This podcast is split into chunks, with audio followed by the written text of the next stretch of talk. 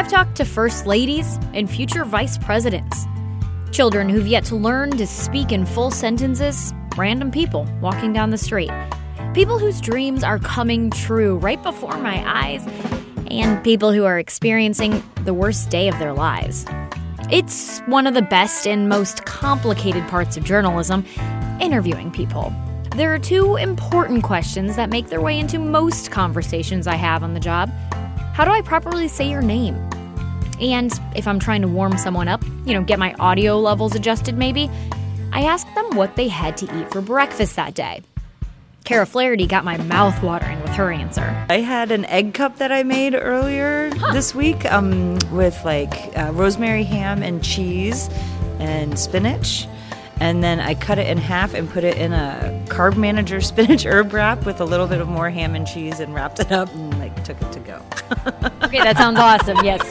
Normally, when I ask people about that, yes, I don't get answers that are that good. So I like. I work in a restaurant, man. She's the beverage director at Vicia and a certified sommelier. So I expected her to have good taste, but she really made sure I knew right away she enjoys tastes, flavors, accessible ones at that. It's a real person kind of breakfast, which made me feel better about the conversation we were about to have wine can be kind of intimidating. Absolutely. I'm Absolutely. a, I like wine. I like to have a glass of wine with my food, and I love even more when somebody can recommend what I should have. Yeah. But sometimes it's a little nerve wracking because it feels like everybody in the world knows more about wine than you do. Mm-hmm. This is my journey to know at least a little more about wine. On Abby Eats St. Louis today, we are sipping St. Louis. There's so much to learn about one of the world's most influential beverages. Becoming a sommelier took a bunch of studying and class time and tests, but Kara now has time to share some of it with us.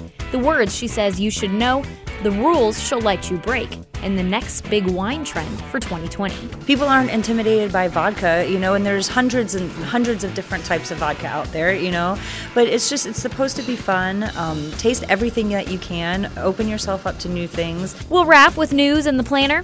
Oh, and National Drink Wine Day is February 18th. When I picture you doing your job, it's you and a long table and a bunch of food and a bunch of different glasses of wine, and you're just sampling.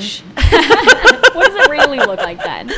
I wish. Um, it usually is um, me standing up at the pass with uh, Chef Aaron, Chef Michael, and Jane, uh, Chef Jane, who is uh, she's the one to watch on uh, Sausage. She's so cute. But anyway, um, yeah, kind of all huddled around a bowl, and I've got a glass of wine in my hand, and hoping that it works. Um, and then letting them taste it, you know. And but no, I wish that there's a long counter. That would be delightful. But no, it's usually kind of a little bit more in a hurry a lot of the time. I mean, in all honesty, like I'll get the menu ahead of time, you know, probably like on Saturday or Sunday, and then just kind of have to work through the library in my head of like flavor profiles and things of that nature. So, um, and and order wine and hope that it works. Um, and then if it doesn't, go to the drawing board with what we have in uh, the cellar.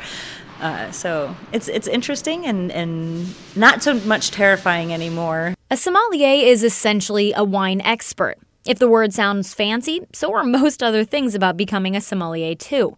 The distinction is administered by, get this, the Court of Master Sommeliers. They have a four level program that's pretty intensive. Only 172 people have earned the title of Master Sommelier since the organization was established in the U.S. more than 50 years ago. But Kara insists it doesn't take a pro to know how to enjoy your drink. A good glass of wine is something that you enjoy drinking. And if that's good to you, then that's good to you. And that shouldn't be intimidating because you know yourself and what you want to drink. And, you know, but there is a lot of stigma around it because you have these, you know, collectors and, and things of that nature. But I don't know. I, I don't care for that part. I just, I just like the, you know, the the tastes and the flavors and things of that nature. So I think when you kind of break it down to that, it makes it a little bit more approachable. So. What are some of the tastes and flavors? What are some of the buzzwords or vocabulary words maybe we should know to be able to describe the type of wine that we like or what it is about a certain type of wine that we like? Um, I think if you so if you like white wine, um, the two ways that are easiest to kind of get down to what you're looking for um, would probably be you know do you like something kind of light and refreshing? Um, do you want something that has like floral notes to it? Do you like something that's like super you know citrus driven and you know you know like acid driven, you know, or do you like something that's a little bit oakier and has like some butter notes to it? So those kind of descriptors will definitely. I mean, everybody can kind of understand those and, and mm-hmm. direct whoever's helping you to the right glass. What is tannin structure? Um, so you know when you take a sip of wine and your mouth gets kind of dried out a little, you know, like and it um, almost makes maybe even your teeth feel like there's chalk on them yeah. or something of that nature. That's your tannin structure, and that comes from um, skins and seeds and stems that are included huh. in with the grape. So other things that you find tannin structures in actual grape skins, like from the grocery store, you know, um, and then you know some nuts, like the skins on nuts. Okay. We'll give that to you. Tea, sometimes like those drier, like darker teas. Totally. We'll definitely have that too. A lot of good places will pour you a splash and let you check to see if you like it before filling up your glass. This, I learned, isn't the time to show off. You know, especially if you're going by the glass, that's, you know, those bottles, you know, are kind of, should be chosen because they are accessible right right out of the bottle. So you really don't need to let it open up or there really is no wrong way. I mean, you see the people swirling the glass and sticking it up to their nose yeah. and then pulling it away and then coming back to it and then tasting it and all that stuff and and that's fine. Um, and that's really you don't have to do that. You know, you can literally just smell the wine, take a sip of it, and the second it hits your taste buds, be like, "Oh yeah." I so like when my cousin oh, got no, back, I don't like that. yeah, when my cousin got back from California and started showing off and doing that yeah. about every glass of wine he drank, he didn't need to be doing that. No, good to no. know. Called you out, cousin. exactly, exactly. wine is a science. Wine is an art, and wine is geography. You've got the old world producing countries in Europe and the Middle East, and then the so called new world countries in the Americas, Southern Africa, Australia, and New Zealand. Old world is more traditional, new world, experimental. Old world wines will usually be named after the region where they were developed. Old world wines will also tend to be more acidic, while new worlds are sweeter. Old world wines are more influenced by the soil, whereas new world by the grape variety. I mean, your temperatures will always have a huge effect on things. So if it gets if it's very hot and you're trying to grow something that likes to be a cool weather like a cool weather grape, it's definitely going to be a lot juicier, sometimes like flabbier.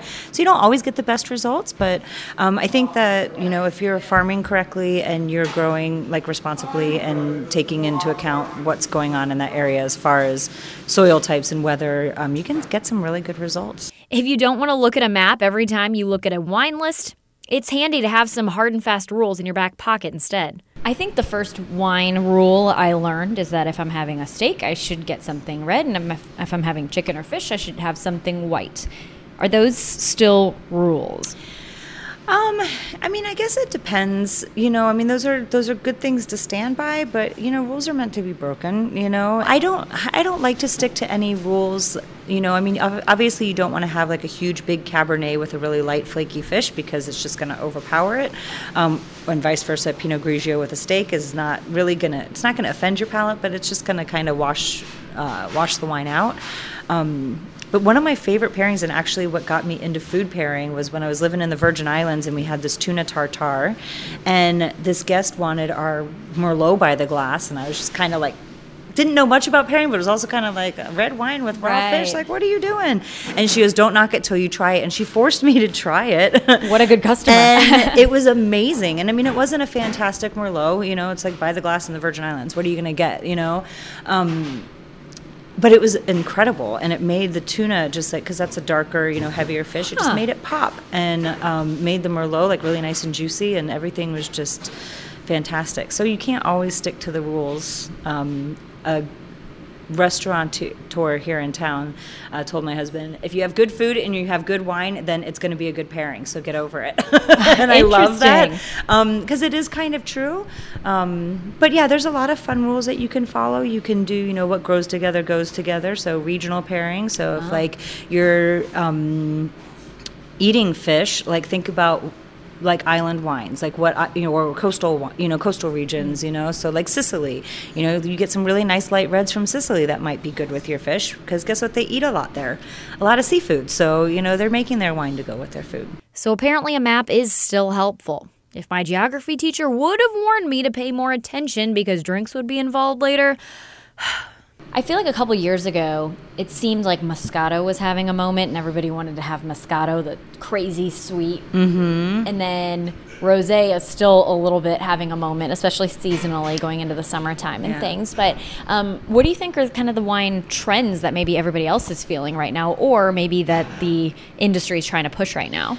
Uh, definitely like natural wines. So these are wines that are farmed responsibly, which we love. Yay, you know, like Yeah. are, are organic and biodynamic. We or- are at Vicia Yeah, right we now, are at yes. Vicia. Um, and so these wines are, you know, really very, very minimal to no sulfur, uh, which is a natural preservative that you would use in wine to help it travel, things of that nature. Um, very hands off production. So it's really kind of how they drank wine before technology and stuff kind of came into play. Uh, so those are really popular right now. The orange wines are really popular. Um, Pet Nat, which is kind of a natural sparkling wine. Um, so the bubbles aren't as um, big as you would find in a normal sparkling wine, and they're definitely kind of funky. So it kind of bridges the gap between like beer lovers and wine lovers. I feel like I would like that. It's uh, they're a lot of fun, um, but yeah, it's it's basically the way sparkling wine was made before uh, like champagne method and such came into play. So it's a little risky, um, you know, because advances always help things, but it is it's a lot of fun. So I think that natural wine movement is definitely a big big trend in the industry. Um, yeah.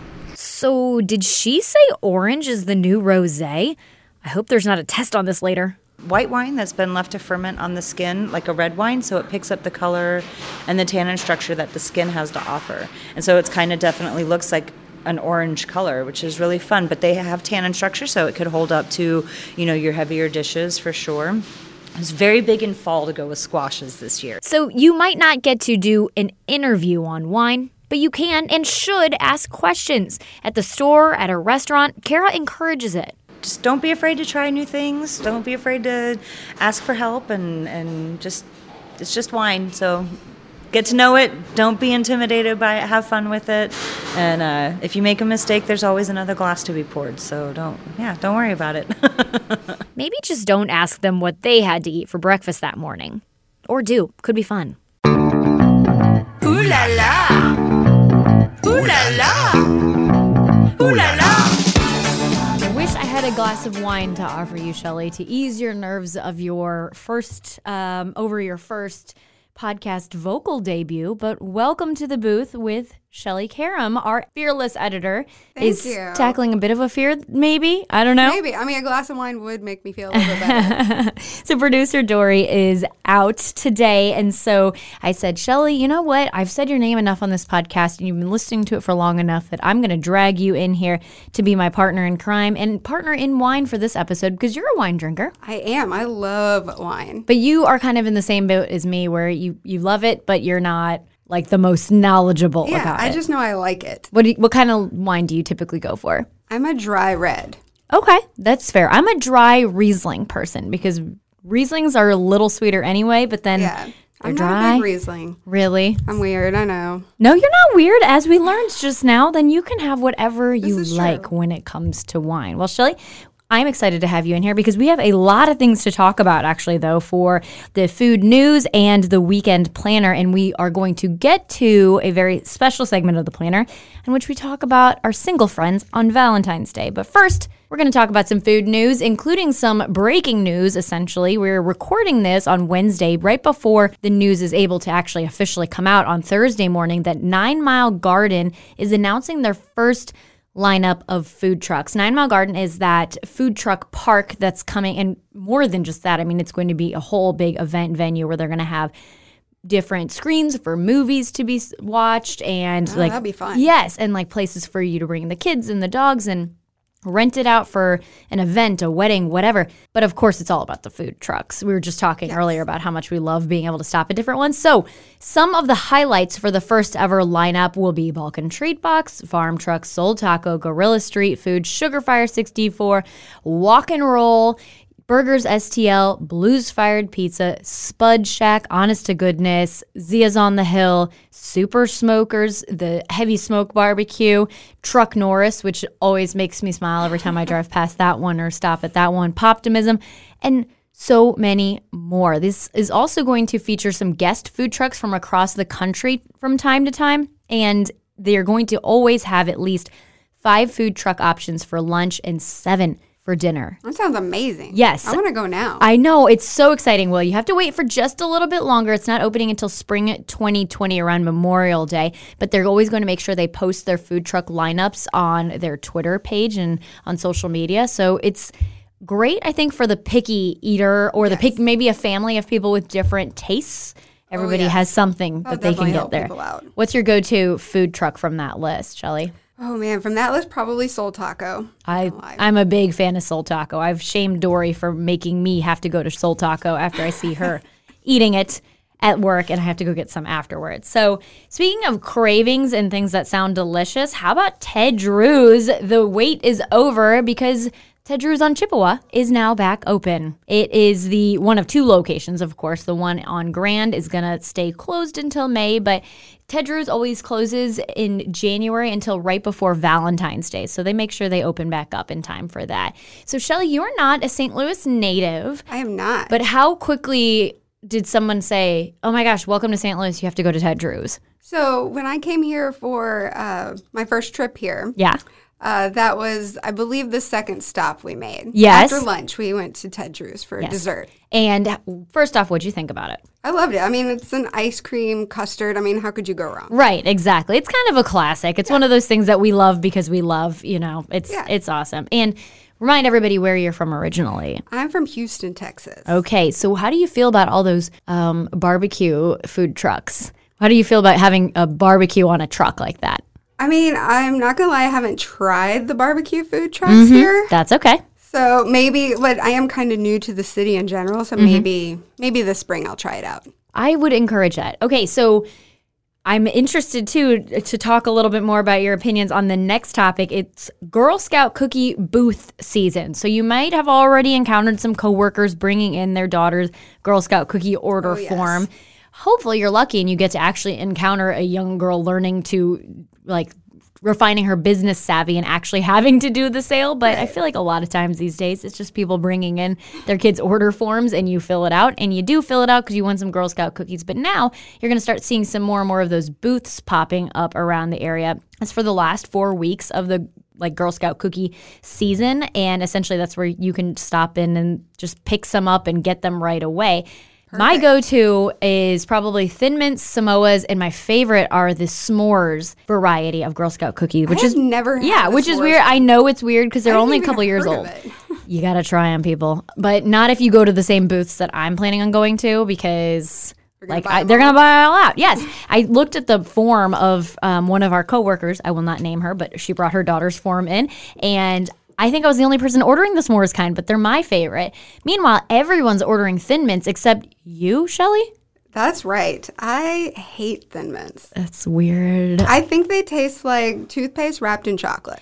Okay, that's weird, but also makes a lot of sense when you say that. I have heard that from people more and more lately. Is that they have to have, or they at least have to have them frozen or something like that to be My okay. Mm-hmm. boyfriend keeps his in the freezer, and I mean, he thinks I'm the strangest person ever because I don't like them. Yeah. But, I mean, he knows I will never eat his cookies. There you go. See, I was like, they're always yours. it's a win-win, and see, I like them because you know you have fresh breath afterward. I don't know. I love Girl Scout cookie anything though. I mean, I love this time of year too because Yes. people have different varieties of Girl Scout cookie like baked goods that they make. They'll use the cookies themselves as an ingredient or inspiration, and it's pretty fun. I like it. I'm very team any Girl Scout cookie you hand me. Oh, I'm a big fan of it. I love the Samoas. Those are my favorite. Yes. So something that we want to give a quick update on is about the sports and social um, kind of bar I I guess you'd call it a bar, but it's basically they want to call it a concept, according to everything we're reading. So this is the new place in Ballpark Village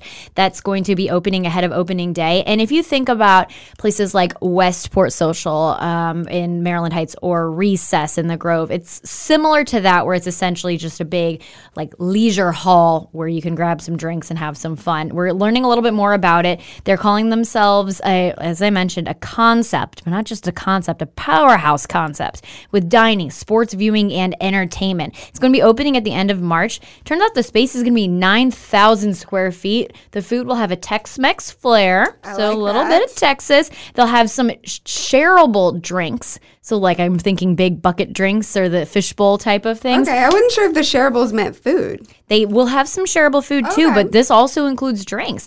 And we mentioned things like duck pin bowling. They'll also have some live music. And this is just in case you might be thinking, I feel like I've been to one of those before.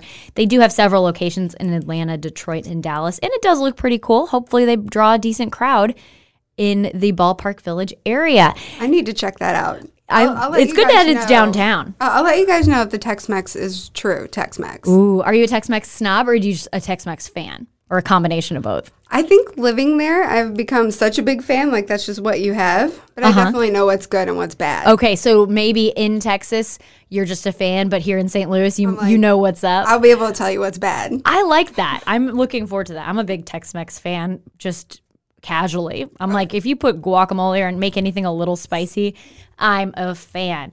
And speaking of fans, I've heard from a lot of football fans in the past week because the Battlehawks, the St. Louis's new XFL team, won their first game and they've now inspired their first food special. Sugarfire Wing Haven over by where you live, Shelly, Yeah. offered an STL Battlehawks brisket. It had smoked brisket, provolone cheese, shredded lettuce, tomatoes, beer battered onion rings, house bacon, and white barbecue sauce on a toasted bun. I'm just excited to see what else people come up with with the cacao everywhere.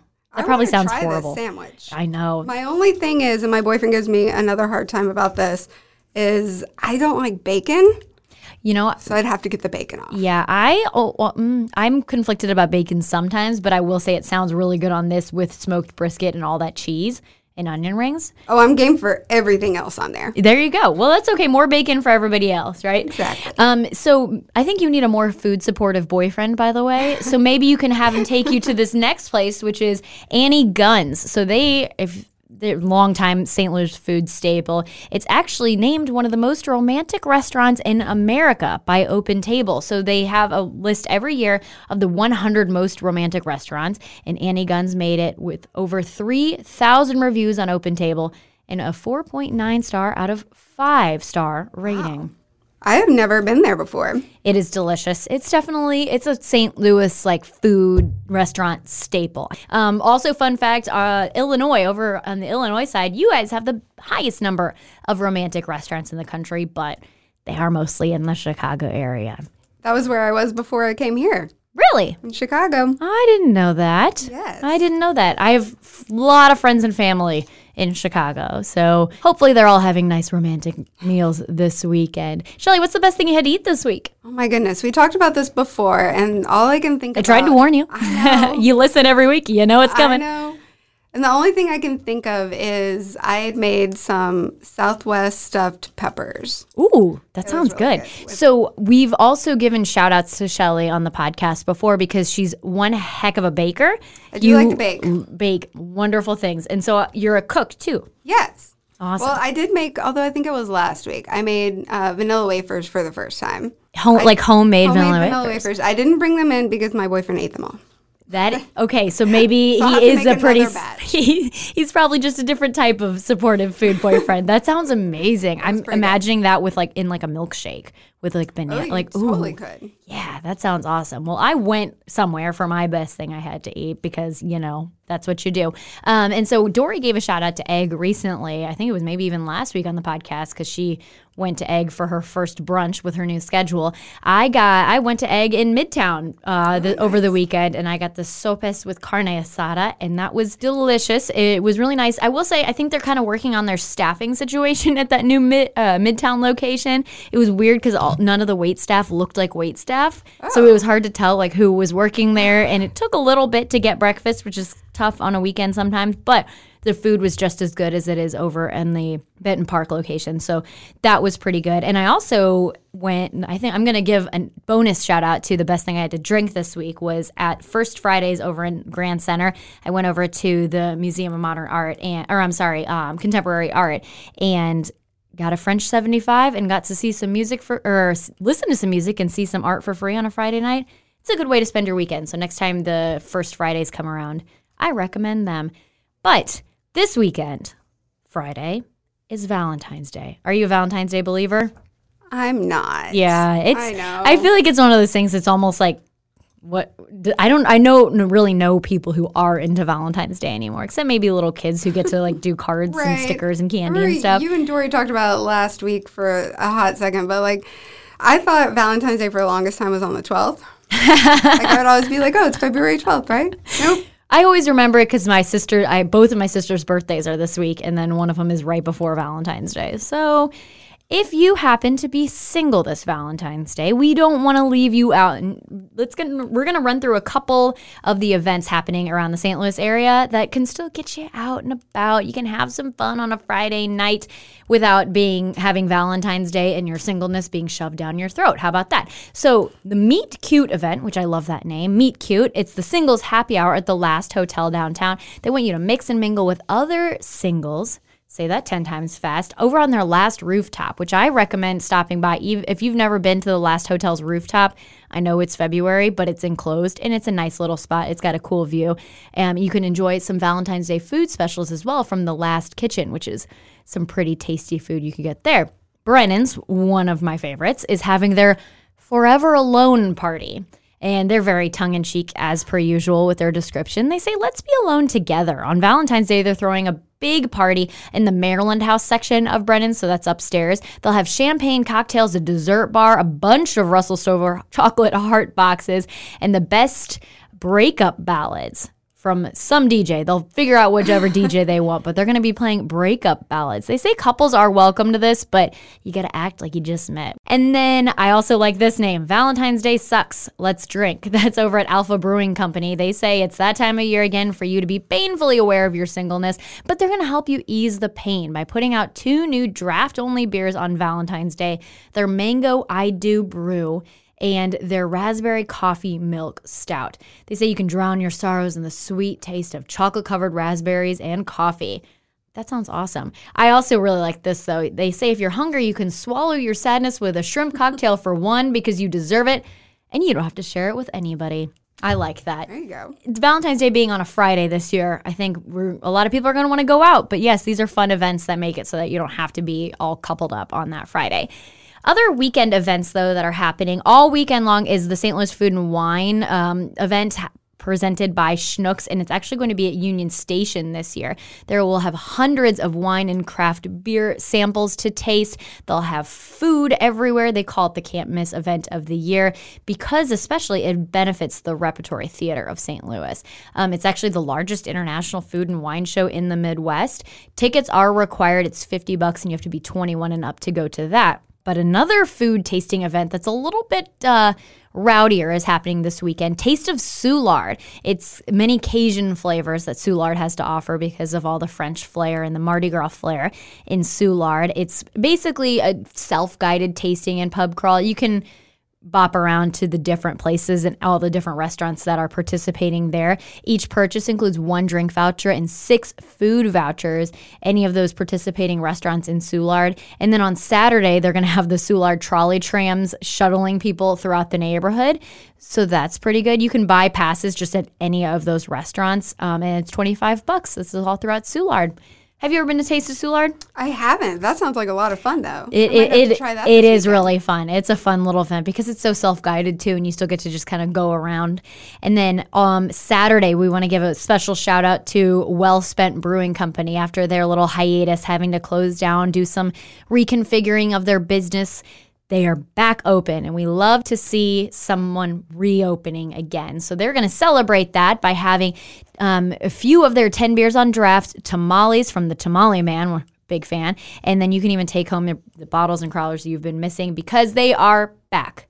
Welcome back, well spent. That sounds awesome. I definitely want to try some tamales. I love tamales. Tamales and beer, man. What does it get any better than that? Not really. I love it. Do you have any fun plans this weekend, Shelly? Hanging out with some friends and just cooking and drinking then. That is everything a good weekend needs some friends, some cooking, and some drinking. Shelly, I appreciate you being on the podcast here with me, giving me someone to talk to so I'm not in a booth by myself. Anything for you, Abby. Oh, I appreciate it. You're still having to edit this after, by the way. oh, man. Abby Eats St. Louis, as you all know, is a five on your side production. I am Abby Llorico. And I'm Shelly Karam. Producer is Dory Olmos. Our theme music is by Jerome Fabi, Olivier Renoir, and Pierre Dubost.